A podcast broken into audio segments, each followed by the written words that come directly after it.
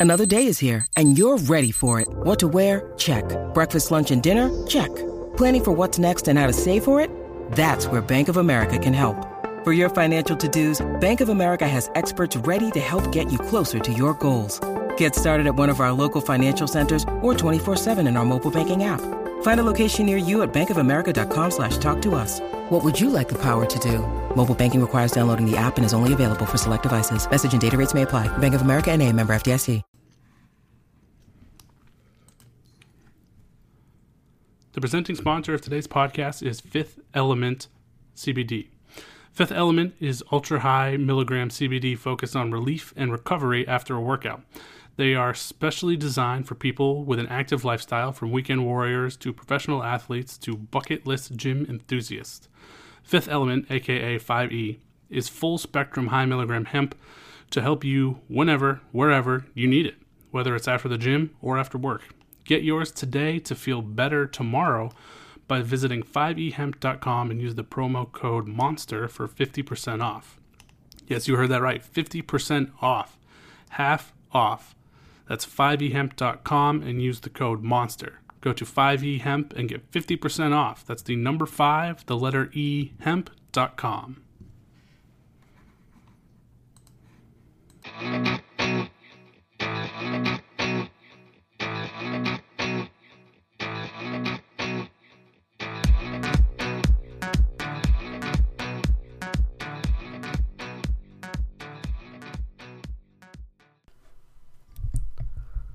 Welcome back to another episode of the Over the Monster podcast.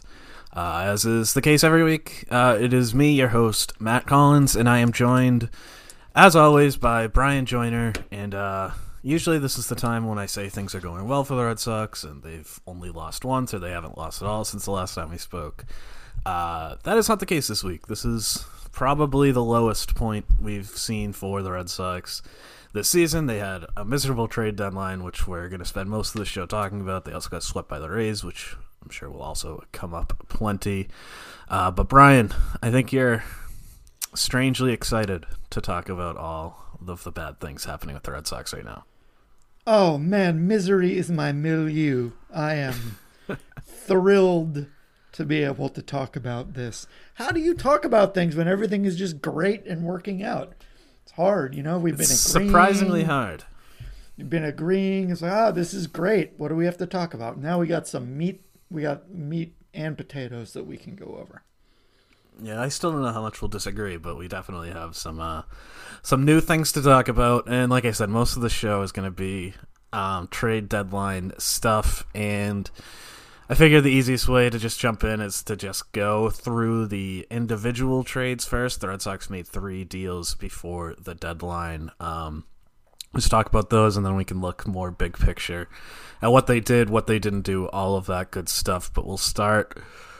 We'll start where the Red Sox started, and that is with their biggest trade of the deadline. Came in uh, Thursday night.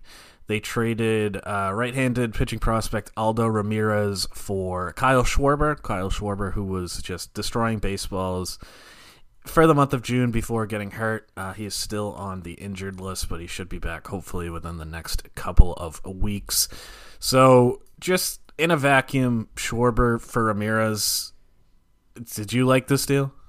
Sure. Yeah, what's not to like? Um, I thought it was. I thought at the time it was pretty indicative of the way the Red Sox would go about the deadline, which turned out to be right. Which was looking for the the lowest price deals and scraping, uh, looking to spend as little as possible and get back whatever they could for it. And they sort of just swooped into the Nationals after the Max Scherzer deal, which was a little bit bigger, just a tiny Just bit. little. And I mean, I don't, I, I frankly don't see any downside to the deal in a vacuum because um, if you start to, and we will get to this, start to gauge it against what they, what I might have preferred they'd uh, do or what maybe they quote unquote should have done, it doesn't look as great. But by itself, I think it's, you know, pretty much exactly in line. Maybe not exactly in line. Maybe Schwarber could be an actual first baseman and not just a wannabe first baseman, or we want him to be. yeah, we want. But it seems it seems to be. You know, it makes sense for a team that's contending to get a bat like Schwarber's for cheap. I assume you agree with that. Mostly, I don't know. I I think I disagree with it being super cheap. I don't think they overpaid. I don't think they paid too much. I'm certainly not going to criticize the Red Sox for giving up Aldo Ramirez. I did like Aldo Ramirez, but Schwarber, like you said, I mean, he checks a lot of boxes. I mean, the dude can mash, he can destroy right handed pitching. Um, I thought at the time of the deal, I was pretty, I don't know if excited is the right word, but I was happy with it. I, th- I thought it was a good start to what they needed to do. The problem, as we'll get to, was the follow up. Um, they didn't really follow it up, and I think that kind of leaves them in a tough position roster wise. But just, I mean, just in a vacuum, Schwarber, he is going to strike out a lot. I think that was probably the only part of it that I found weird, just because one of the things that Alex Cora said about this lineup pretty much all season is that they need to do a better job of making contact, especially with runners on base. So I was a little surprised that their addition to the lineup was somebody who strikes out about thirty percent of the time. That said, he's he's still a great hitter despite striking out that much. I mean, he already has twenty five home runs this season in 72 games. That's not going to be a pace that we're going to see when he comes back, but he can hit the ball out of the ballpark. He can draw a ton of walks. Um, he hits for, I mean, a decent average considering how much he strikes out in today's game. Um, so, I mean, yeah, in a vacuum, I think it was all set, but I think the next part of it is when you look at it against this Red Sox roster, and especially with no other moves being made for the position player side of things, the fit is a little strange. It's a little unclear. Um, what do you think his role is going to be? Where where do you see him fitting into this roster and getting his playing time? I don't know. I mean, maybe, maybe first base. Maybe. I mean, that was. We wanted them to get someone to play first base. They got someone. Will he play first base? I don't know. But if not, he's got to rotate through the outfield. I mean, those are the only options, right? Or, I mean, theoretically, I guess DH and you put Martinez in the outfield, but that's sort of the same thing in a way. Um, well, now that Kevin Plawecki's our Plawecki's our DH and JD's is playing true. the outfield. So, I mean, I mean, it's just uh, I don't know. There's a lot going on. I. I I almost think that they don't know yet. I feel it seems like they got the bat that they know is going to help, and now it's just a they're going to see where he plays. I could, I mean, I definitely think that first base is going to happen. When it first, when the f- trade first went down, my assumption was that it was the plan was just first base, and he was just going to be a better hitting Franchy Cordero, as in just like a big corner outfielder moving over to first base. But with the way Jarren Duran is swinging, I think there's a chance if Duran keeps struggling the way that he is by the time Schwarber comes back, if he hasn't turned around, it wouldn't be all that surprising to me if Duran went down and it was Schwarber getting the bulk of his time in the outfield. I definitely think you'll see some first base time, but the more I think about it, the less I think it's going to be almost all first base, and it's I think he's just going to be moving around. I think when I also think against lefties, he's probably going to sit, maybe not all the time, but a decent amount of the time, and then be the bat to come off the bench, sort of like Mitch Moreland was for some of his time here.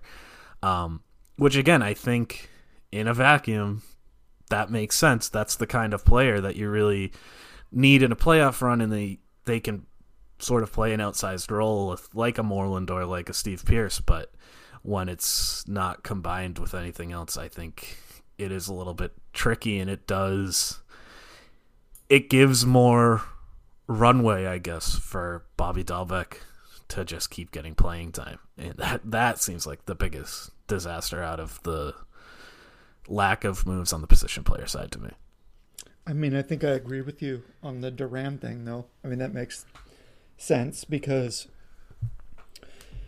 one way to solve, if we acknowledge that there's a Bobby, Dal- Bobby Dalbec issue and just sort of quantify it, another way to fix uh, the same quantity of problem is to remove the Jarren Duran problem and mitigate the Dalbec problem by having Schwarber uh, platoon with him. So it does. I mean, it seems to me like the cost that the, they wanted a bat and the cost was the major dictating factor of what bat they got and not the fit. And I mean, I think that's pretty clear. If it was the fit, it would have been like Carlos Santana, who mentioned the strikeouts. Less of an issue there. So there was a report. Uh, who knows how um, real this report was, but there was a report that the Red Sox were pushing for Santana. The Royals didn't want to deal him.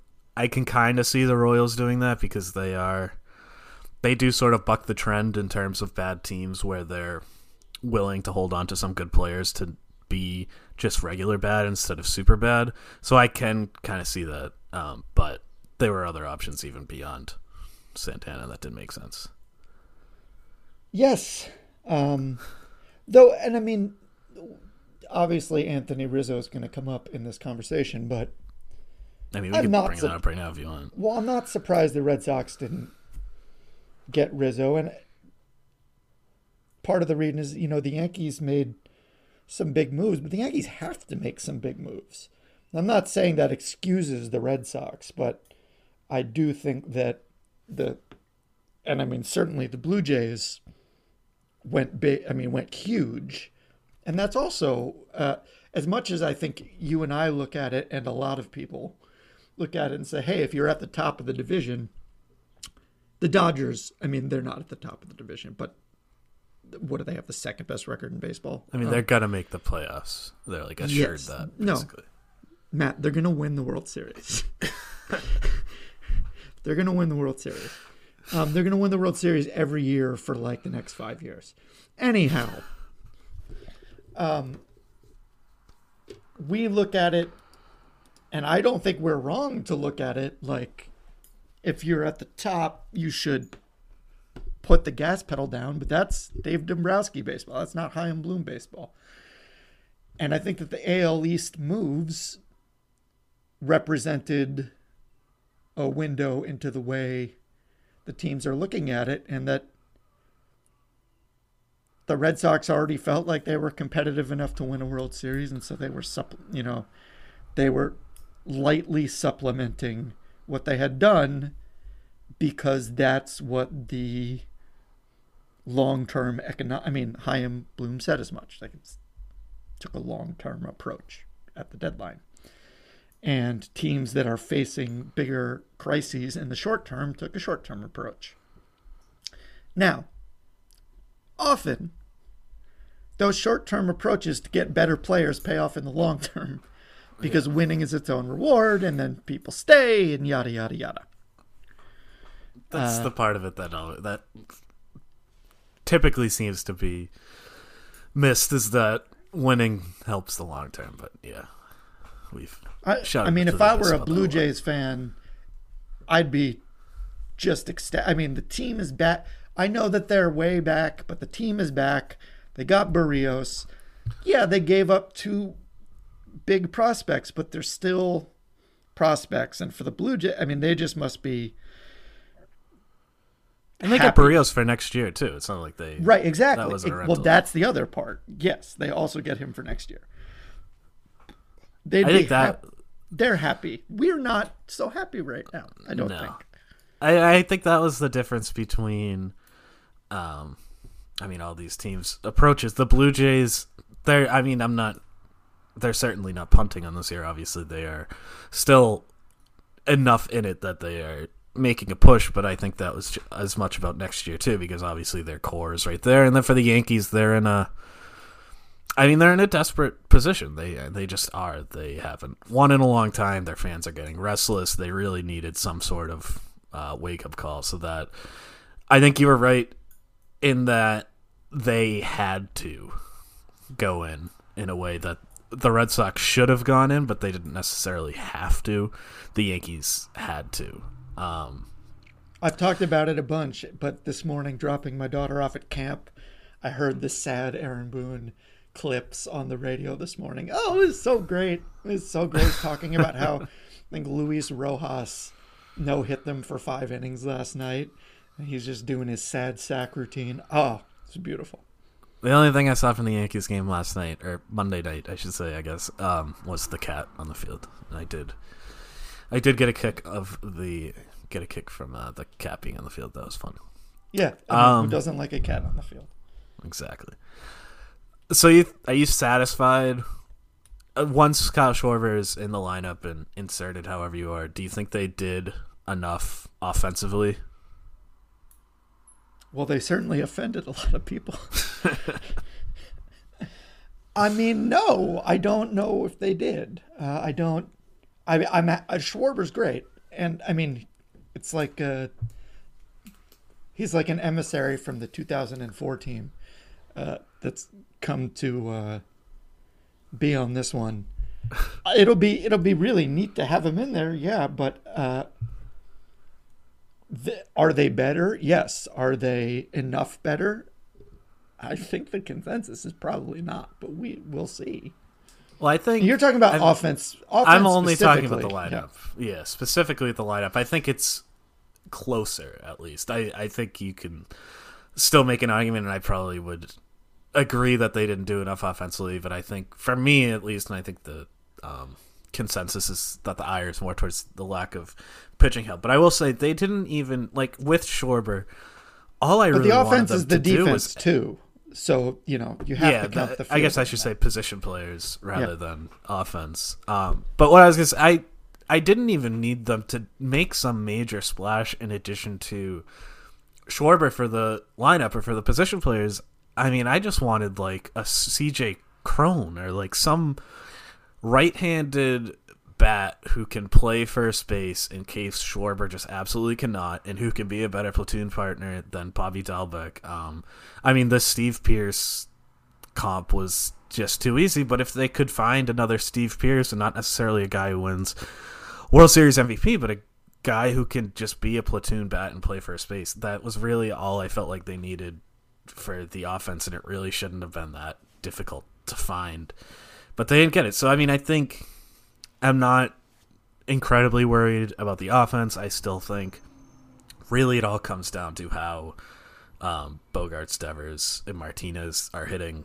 Um, everybody's kind of in a slump right now, which makes everything feel worse. But if those guys are hitting plus Schwarber, the offense can probably get by, but it still feels like they were just they were one again, not major move, but they were one minor move away from really having a lineup that I could feel good about, and now I just feel okay about it, I guess. Well, we've talked about it, it's about contingencies, you know, um, because the playoffs are not a big sample. You want to have the right guys for the right situations in the playoffs. And I totally agree with you. I am not convinced they've did they improve their positional player field? Yes. Did they cover all their bases? I do not think they did. They're putting a lot of pressure on I guess one of Duran, Dalbec, I guess you could throw Franchy in that mix of being good down the stretch. And that's I mean, that's far from a sure thing. It could happen. They're all they all have the talent, but they I mean, I don't know. It's hard to feel great about them kind of needing that. Um, but I mean, like I said, they have a lot of guys struggling right now. Alex Verdugo is just looks totally lost. Hunter Renfroe hasn't really looked the same lately. Christian Vázquez hasn't has been sort of quietly disappointing this year. I mean, there's a lot of there's a lot of blame to go around offensively. Um, you had brought up Rizzo specifically for this team. Would you have preferred Rizzo over Schwarber? I mean, narratively, of course, but um, and I think I think that uh, for the cost, Schwarber is a is fine.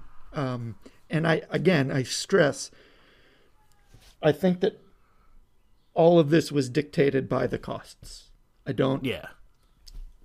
so I, I don't even know how relevant it is. I, I more learned, I think, about what the Red Sox are going to be like then um than I am comfortable to sit back and say, oh, I should have they should have gotten X, Y, or Z because it's just that's just not a thing they're gonna do. Well, I don't know how long that'll last, but Well, this that, is an well, ownership group that has a history of overreacting in both directions pretty pretty wildly. But If uh, they I, if they uh, fall out of this race and like miss the playoffs or something crazy, um, I think they're gonna go bananas this offseason. And probably I don't. I much, disagree. I totally. I mean, I don't totally disagree. It's just this ownership's mo is they just they cannot pick a lane. They But really, no, they do pick a lane and they stick with it for like four, five yeah years. maybe it's And I- too soon. they're in the economizing lane. Like I don't blame blame Chaim Bloom for being Chaim Bloom. This is what they This is who they what hired, yeah. wanted when they got him. It'd be no different than like signing Steph Curry. He's going to shoot threes. You know, he's not going to do a different thing. This is what Chaim Bloom was going to do. And the only thing that will enrage me is if later he's like, "Oh yeah, we should have made more moves at the time." No. This is who Yeah, he that is this is what they want to do and this is what they're going to do and our mutual friend brady has been uh, more upset than usual um, justifiably i think saying that the team had been overperforming a little bit especially uh, when you look at run differential and it's all the the fact that the trade deadline happened at the same time they went into this four game funk um, against the worst possible team to do it against. It uh, it's going to invite all of this. I don't think Bloom cares too much because he's very much the the big picture, longer longer. I mean that's his thing, but it's going to be interesting if a team that I mean the Red Sox made some playoff runs, but with the exception of the uh, ALCS they lost to the Rays, they typically were really good at winning it all or just sort of like f- f- um, fizzling out. And we might be headed for a little in between where they're they get a decent they go a decent way and run up against better teams not unlike the Rays who were very good last year did be against a team like the Dodgers who do right now what the Red Sox did 20 years ago. Oh my god 20 years ago. Um but do what we what I think I can speak for you and I have generally said is a is a good approach when you're good, and that is to just get as good as you possibly can get, and worry about it later. Um, I think. I that- mean, I. Oh God. yes, the playoffs are capricious, so the Red Sox could still, that you know, nothing is. oh, It's August third when we're recording this, but I don't have a great feeling about the rest of the year, and I think it's justified. I know it's only been a few days, but the pitching is also, um, it's not inspiring at the moment. Yeah, I mean, nothing is really inspiring at the moment. And I think the offense is kind of getting let off the hook a little bit just because the pitching has been so bad, especially the starting pitching lately. But I mean, the offense has been just so bad with runners on base, which feels fluky, but while you're watching it, it doesn't. Um, but no, I mean, I think I think I pretty much agree agree with everything he said there, and I don't know. I'll have a few more words on that a little bit later, but um, I did just want At to finish least- up Klaus Schwarber. Sorry, What? at least they have the best player on the USA Olympic team. That's nice. That is that is a good thing. Um, Triston Casas is who we're referring to. If you did not catch that one, um, just real quick, uh, Doctor Gentleman Fox on Twitter asked a realistic time frame for Kyle Schwarber. As far as I know, they're still expecting, I don't know, around the same time as Chris Sale, which is in the next ten days to two weeks or so. So that's kind of what I'm expecting for Schwarber um, until they say otherwise. Um, yeah, so the other two deals the Red Sox made were both for middling relievers, middling middle relievers. Uh, they traded Alex Scherff for um, Hansel Robles uh, with the Twins, and then they made a deal with the Pirates. Old friend Ben Cherington running the Pirates these days. He traded for his former first round pick Michael Chavis. Uh, Red Sox got Austin Davis. Any thoughts on those two deals specifically, either together or as separate entities? Well, Chavis belongs in the Pittsburgh Pirates organization. I'll say that. He seems tailor made for that team, and that's not a compliment. I don't um, know. Oh, I mean, I guess player wise, personality wise, I kind of feel bad. He deserves a bigger market because he's a cool guy. But yeah, sure. Um, so was Andrew McCutchen though, and that didn't matter. Um, that's true. These, I mean, as I said last week, these are the Wheel of Fortune letter deals that they give you. These deals were just. I I don't have much to add about these deals except for they seem pro forma. They were just, and this goes again and these were very, very, very late breaking deals that fit what I think is the Chaim Bloom approach of getting whatever's left for pennies on the dollar or, you know, 80 cents on the dollar, uh, rather than aiming higher and spending more. I, I don't have many thoughts. Do you have? Do you have thoughts? I mean, I think it sucks. Um, I Robles has been interesting to me for a few years, and maybe they can kind of get something out of him. I think he has the potential to be a solid reliever, but he just hasn't been for a couple years, and he's too inconsistent to really feel great about it. Even if I see the potential, um, and I've kind of been getting into Alex Scherff a little bit these last couple months. He's former starter, just started relieving this year, and he's been pretty good. So I could see him being a major league guy at some point, pretty rec- uh, pretty near into the future.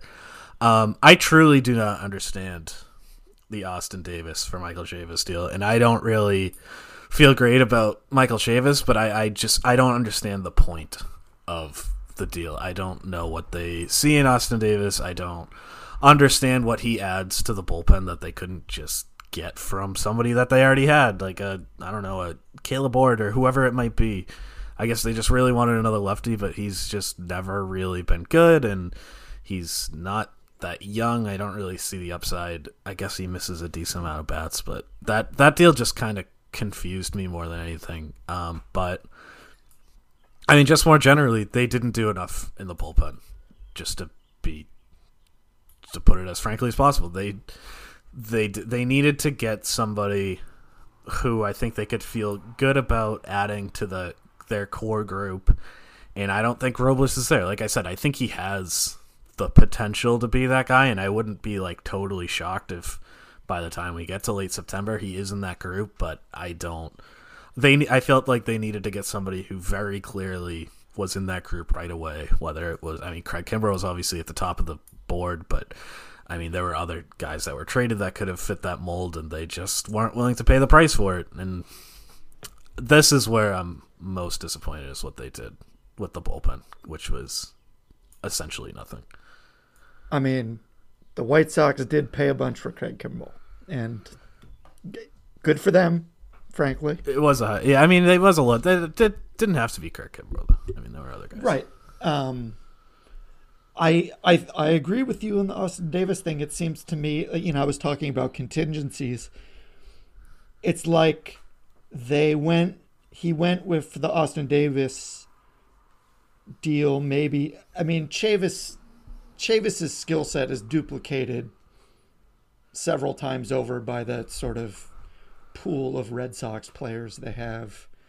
I would have rather have traded so when that trade first came through, I first saw the Chavis part, and I kind of assumed that they were just trading him to get him off the 40 man. I think I would have preferred them to just trade Chavis for like an 18 year old uh, prospect in like the Dominican Summer League, and then not have to DFA uh, Marcus Wilson, and that would be the way to clear the forty man. I just don't understand why they needed to bring in Austin Davis. It just I don't know. That felt like a mismanagement of the whole and with Marcus Wilson. That whole that whole like string of transactions just felt like mismanaging the roster to me. And that is as much as I you were saying earlier that some of it's not on Chaim Bloom and I agree with you this is kind of who he is. I did I do feel like he kind of biffed the bottom of the 40 man here.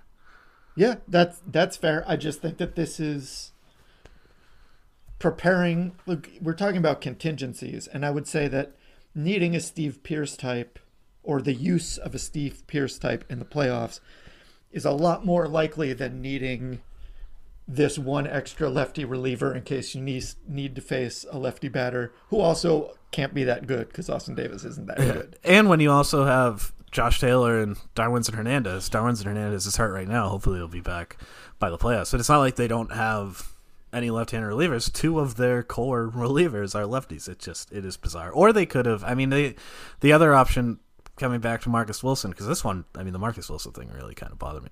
They could, I don't understand why they didn't add him into a Michael Chavis package. They could have gotten something better than Austin Davis rather than it was just weird. The like I said, the Austin Davis just really confused me. I was so when I googled him to look at his numbers after the trade and I opened his baseball reference page, for a solid three minutes, I had assumed that I was looking at the wrong Austin Davis because it just made no sense to me.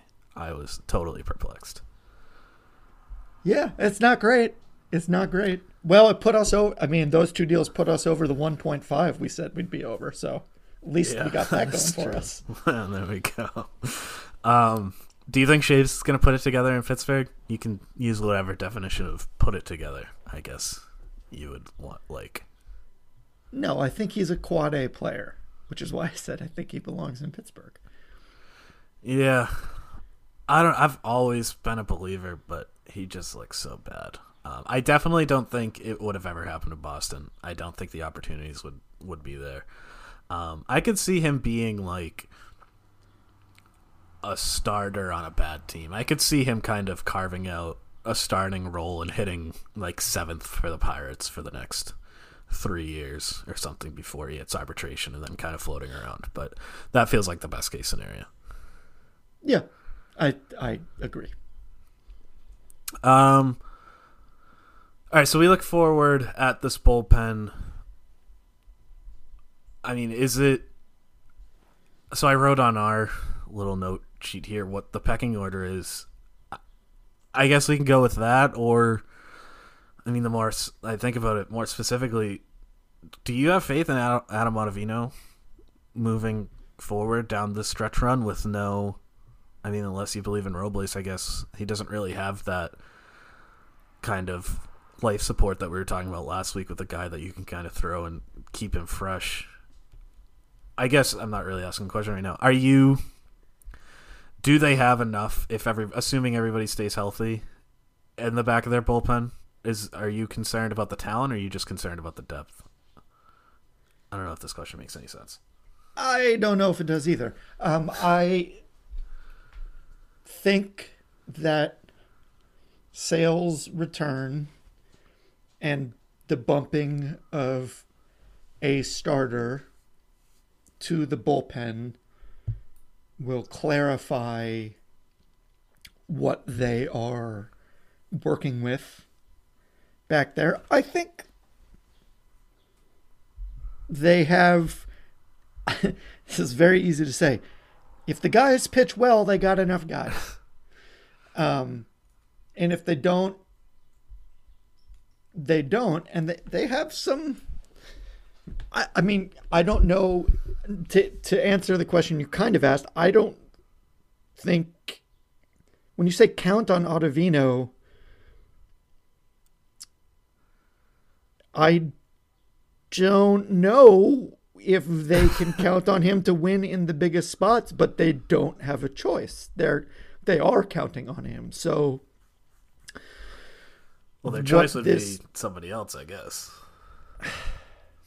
But I don't know. Yeah. I mean the same questions can be asked of anybody else. To me to me the key might be just I I I don't know if I see them doing this, but the best answer to me might just be push Garrett Whitlock more than you were planning on. Um, because they've been very cautious with how they used him all year, and for good reason. Uh, for all the reasons we've talked about, this Tommy John, and he didn't really pitch last year, and all of that. But I mean, if Ottavino keeps struggling like he is, and I, I think you really got to lean on Whitlock even more, and that could have that could end up having some bad consequences for the future. Um, so they're they're in a tough spot that they could have solved by just getting a better reliever, but they didn't. But but I wouldn't put it past them to do that because as much as Bloom says he's looking long term, I think he and first of all, I mean Bloom is not the manager, he's the general manager, but Well, they were talking about. Right, but my point is that I don't know. Yeah, they want Garrett Whitlock to have a long and healthy career and win eight Cy Young awards and World Series MVPs, sure. But it's the cost of players that he's worried about, and he has Garrett Whitlock, and he got him for nothing.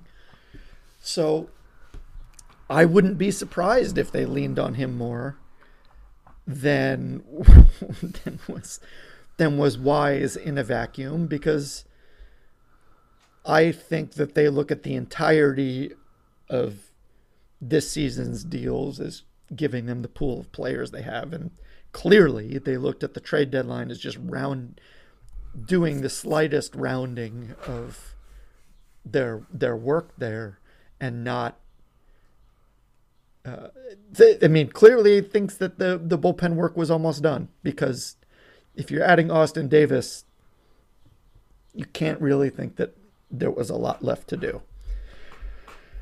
And am my my whole thing has just been he's gonna live like everyone's just gonna live with what happens. We're gonna see what happens when you take this approach, and there's, there's nothing you can do about it. Um, there's nothing. I, well, I can complain about it on the internet. well, yes, but we're gonna do that anyway. yes, yeah, that is true.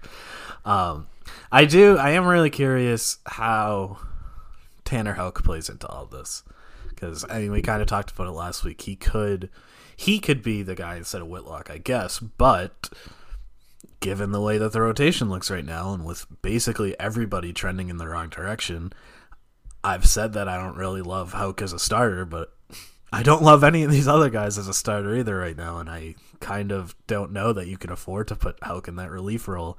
Um, and I wonder how much that played into their decision. So, I mean, they have options, but it feels like you're robbing Peter to pay Paul to use an old expression. I mean, it. I don't know. It just doesn't doesn't seem like there's any easy answers except for, like you said, the pitchers have to pitch well, which seems like it's asking for a lot, but who knows? And in fairness, in fairness, it's four games in a row they lost. That's not great. But the timing of those four games was it could not have been worse with the deadline being followed kiss. by that sweep. It just could not have been worse. Yeah. Well, that's I wrote the Linus post on Sunday. It's like it really just came down to the Sunday game. Because if they Yeah. had won on Sunday, they'd be back in first place, and everyone would just wipe it all away and just be like, "Okay, you know what? I don't know if it would have been wiped away, but it would have been it, the reaction, the feeling around the team would have been much, much different. Plus, having a day off on Monday, Exactly. where you just got to stew in it for a little more. Just yeah, it did not, it did not work out well. Um, No, it's it's uh, and like next week we could come back and be like, "Hey, everything's great again." But I I also, do- I I also kind of, and this is what I was saying that Brady was saying is, the other shoe with these starters has always been kind of ready to drop, which is the whole reason they got them for the prices and deals they got them well, for so my to begin with. I guess I didn't agree with this, and it's turning out that I was wrong. But to me, the other shoe dropping always meant injuries.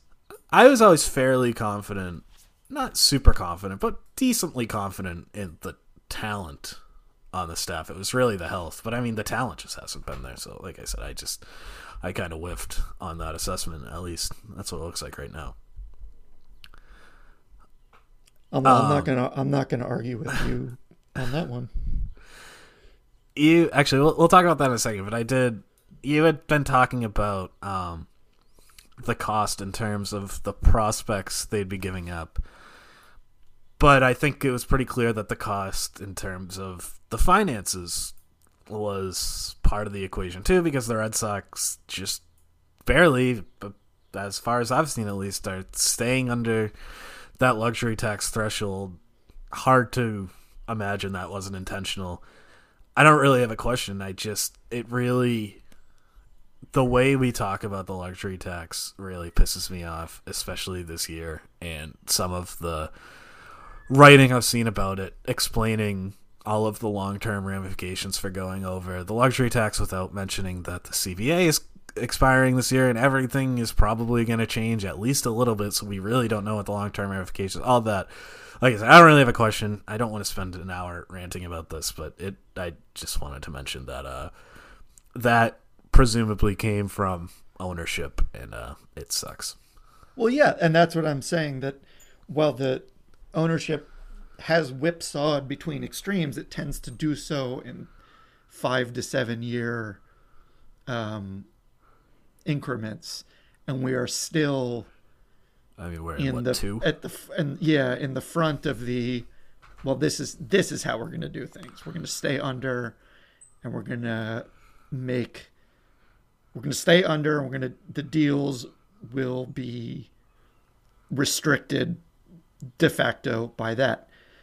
And yeah, I, I totally agree with you, uh, especially with regard to the CBA stuff. And if I may quickly mention the Patriots, people were the opposite, total opposite situation with the Patriots, where people were getting on them for spending all this money.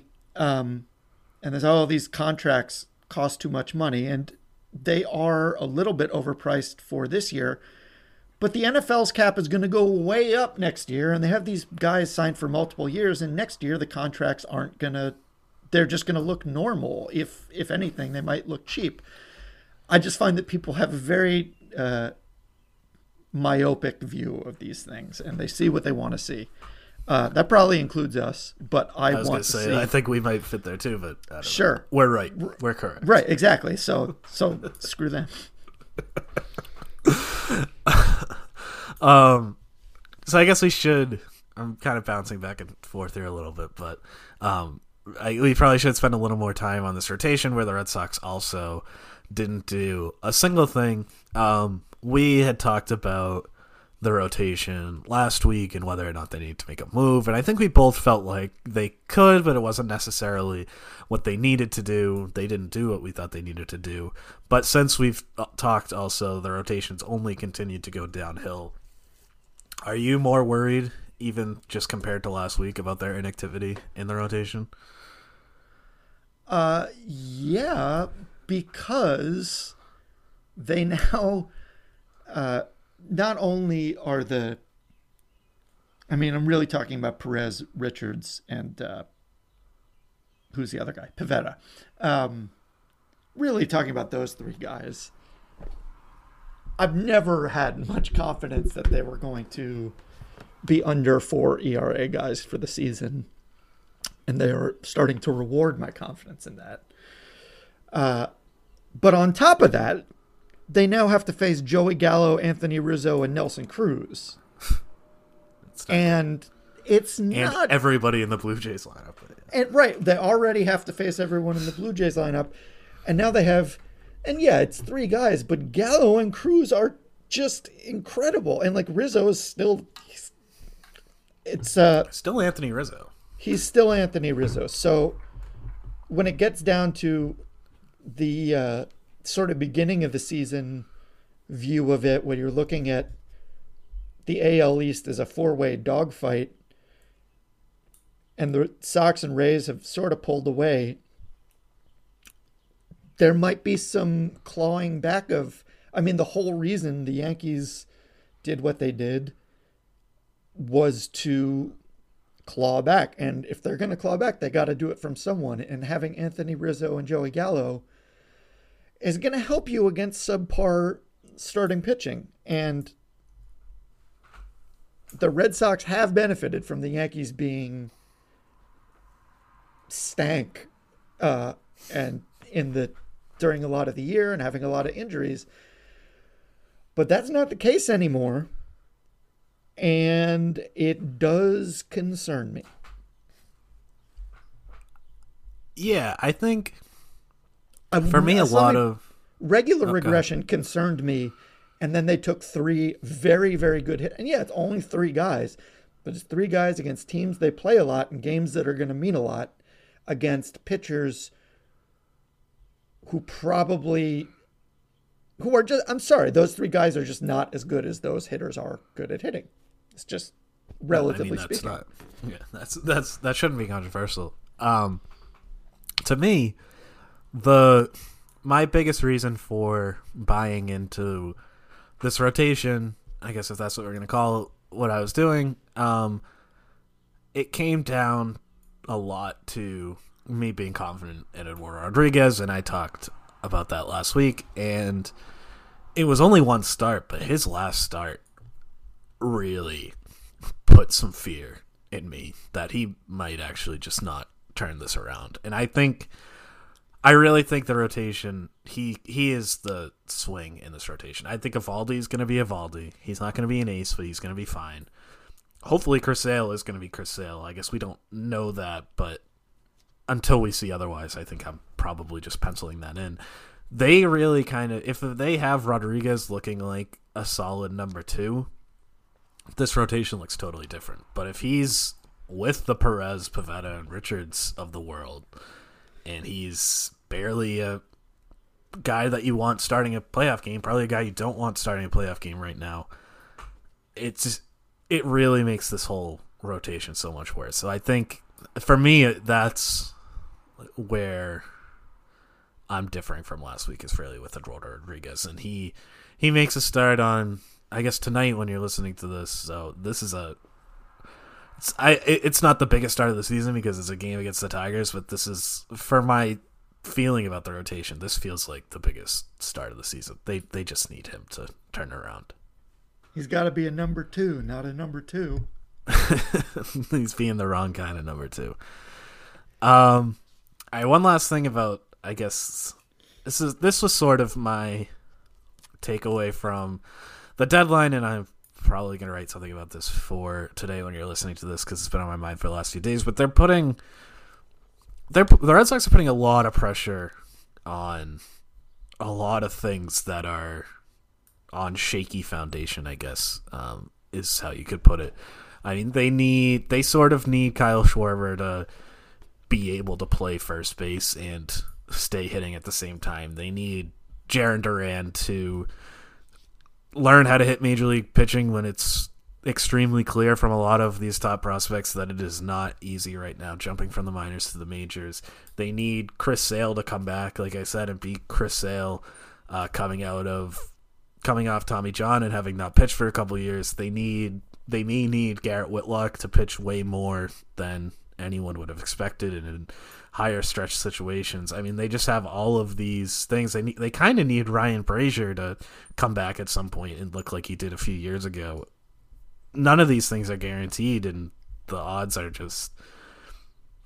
I don't know. They're, they're slim. They're, slim. I think that every all of those things happen at once. Um, again, I don't really have a question, but this is just this is sort of my overarching concern is that they didn't get any certainty in this group. They're, yeah it's not great it doesn't it doesn't feel great It's not good. Um, yeah. So, I guess that's sort of the end of the trade deadline talk. Although, I mean, everything around this team right now comes down to what they did and did not do at the trade deadline, what everybody else did and did not do, and we were just talking about the timing of it all and the sweep of the Rays coming right after. Panic is starting to come for the Red Sox fans. Is is the panic valid? Is the division slipping away? Are the Rays clearly a step ahead at this point? I'd say the panic is a natural reaction, but probably an overreaction at this point. Red Sox are still very good, and they've won a lot of games, and that's the thing. Games count in April as much as they count in September. They won those games. You know, they're in this spot. Uh, are the Rays clearly a step ahead? I would say yes, but I don't. think that that's not within a couple bounces. You know, this a step in baseball can be if you know if Eovaldi goes on a nuclear streak uh, or something like that, could balance it out. I don't think all is lost. I think that the Red Sox will probably stay ahead of the Blue Jays and Yankees, and if they don't, it's going to be a long, long rest of the year. Um, but I don't feel good about the division right now. I, I mean, I don't.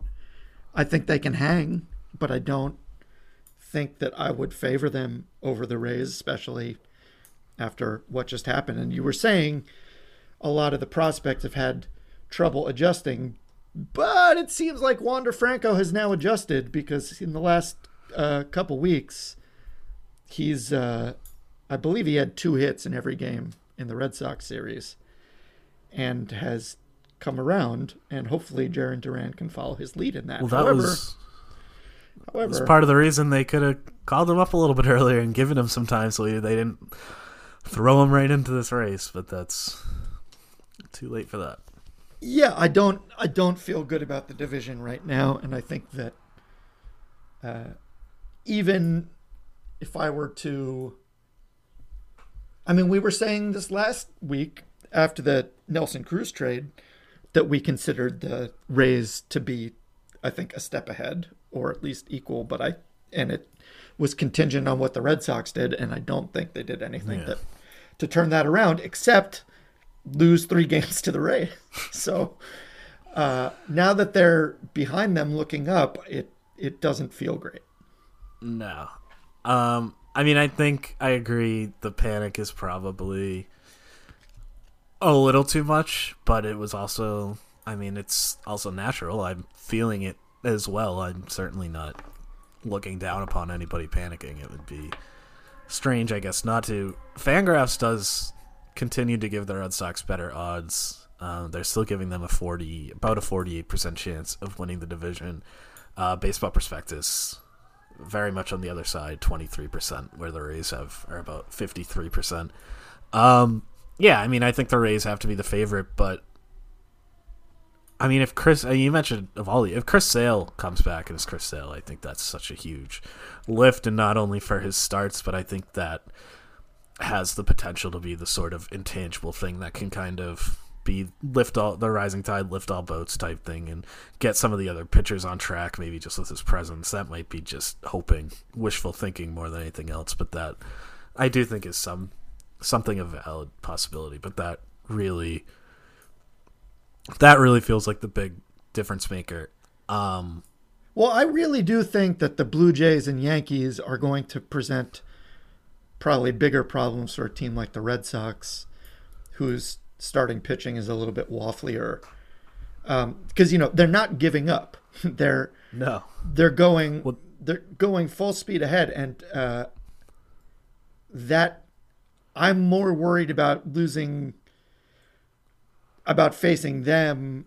Uh, not, I mean, I suspect they will finish ahead of both of them, but I still their improvements scare me for the Red Sox more than they scare me for the Rays. Yeah, no, I mean that's that's a valid point. I mean they, especially with the Yankees adding the bats. Um, I mean the Blue Jays already had the bats, but the Yankees adding those extra bats um, definitely makes it a tougher matchup. You said, I mean, you said you were worried about them making a run. Is there one team you're more worried about than the other? Well, you and I two. said all year if the Blue Jays got another starter, they would be terrifying. And they Yeah. did. So I'm I'm scared I'm they both scare me. Uh no, they scare me equally. They scare me equally. I'm I see. I thought you were going to go with the Blue Jays, and I was going to agree.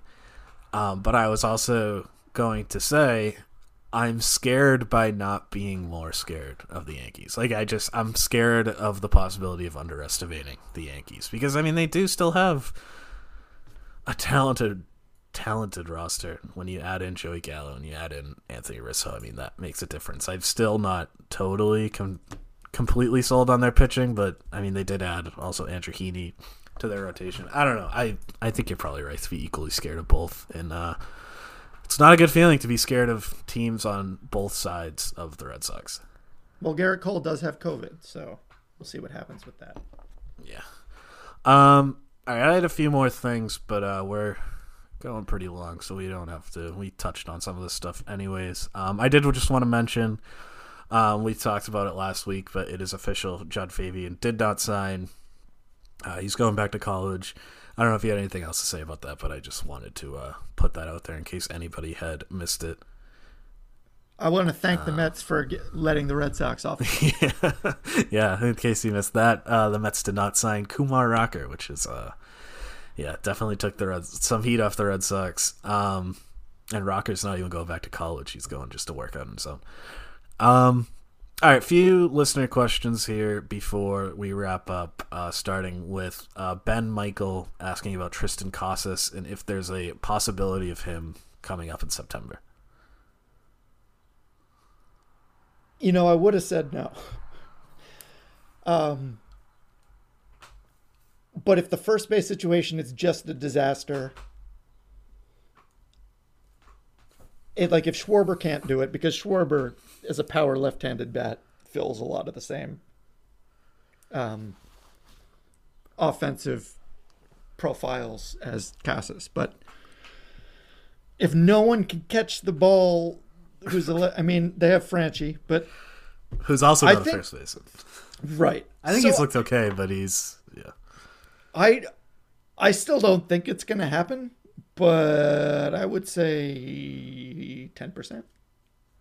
I'd go lower than that. I'd say like one percent. Um, Casas hasn't been that great this year. He's been fine. Like he hasn't been concerning or anything. But um, I mean, we talked a little bit about this way back at the start of the year about the possibility of Casas coming up, and I think we kind of said he needed to really push himself up. Um, and when he combined the jump that we've talked about, the jump right now from AAA um, to the majors, and Casas has only been at Double A and on Team USA. Um, it just it feels like there's a good possibility that he just wouldn't even be able to hit that well, anyways. It just I'm still very high on Casas moving forward and for the rest of his career, but for this year, I don't see him. Even if they did call him up, I think he would be a probably a net negative at the plate, to be honest with you. Just because, I mean, it's been such a hard jump for everybody. Go to hell. I probably will.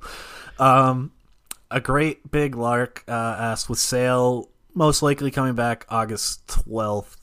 Um, he says, let's say they stick with Houck as a starter and go back to a five man rotation. What are they going to do with Richards and Perez? Uh, do we really think they're going to be effective out of the bullpen? Well, I think he answered his own question as to what they're going to do with them. Um, I don't do. I? I don't have any idea. I really don't. I don't know that Perez is going to be taken out of the rotation. I think I do still think that Houck is going to be sort of a reliever slash they'll go with a six man rotation sometimes. I do think Richards will get taken out of the rotation, especially if he does poorly tonight or last night when you're listening, so you already know what he did. Um, I wouldn't be surprised if he just got cut. I think they would try him out of the bullpen, but it's not even like he's had the stuff, but his command hasn't been there as a starter. I mean, his stuff has been garbage too. I don't. He's a guy that earlier in the year I thought his stuff would play up in the bullpen. I no, I no longer think that. So I, I'm kind of thinking that Richards is just out of the organization by September. That makes sense. I mean, he came out and was like, "I can't pitch anymore because they Yeah, won't let me use my stuff." yeah, he said, and that was a couple months ago, and he's still starting every five days for this team, which is uh, which is not great. All right, uh, last question comes from W. C. Stevenson, uh, who is asking uh, the best uh, writers to follow for Red Sox content that isn't strictly news. Obviously, Is it? Isn't it us? everybody head Over the Monster? yeah, obviously that's going to be the answer. That feels like cheating. So if we want to say anybody else, um, I would just say Alex Speier. I think is probably um, is probably up there as well as Jen McCaffrey and Chad Jennings, both of the Athletic are two of my favorites. But yeah, you kind of teed me up to just say everybody head Over the Monster, and that's it. Uh, we got to say Corey too. We like Corey. Yeah, Matthew Matt Corey. as well. Uh, Sox Outsider. Newsletter and podcast. If you are annoyed about something that happens in a Red Sox game, Matt is annoyed too, and you will read about it. I mean that as a compliment. true. It is. It is the highest compliment. Um, I like reading people that are, are articulating what I'm annoyed about better than I could. Um, yeah. So that's gonna do it for probably our most upsetting podcast of the season so far. Hopefully, The season. I was going to say the stand- season so far. hopefully that will stand the test of time uh, but we will see uh, we hope you listened or you enjoyed to uh, you enjoyed listening to today's podcast i can't speak anymore uh, please uh, subscribe to us wherever you listen to podcasts. Leave us a rating and a review. Uh, you can follow us on twitter. I run the over the monster account at over the monster. Bryan is at bryan joyner bryan with a y joyner with an i and uh, yeah you can read all of that aforementioned writing at overthemonster.com and we'll be back with you next week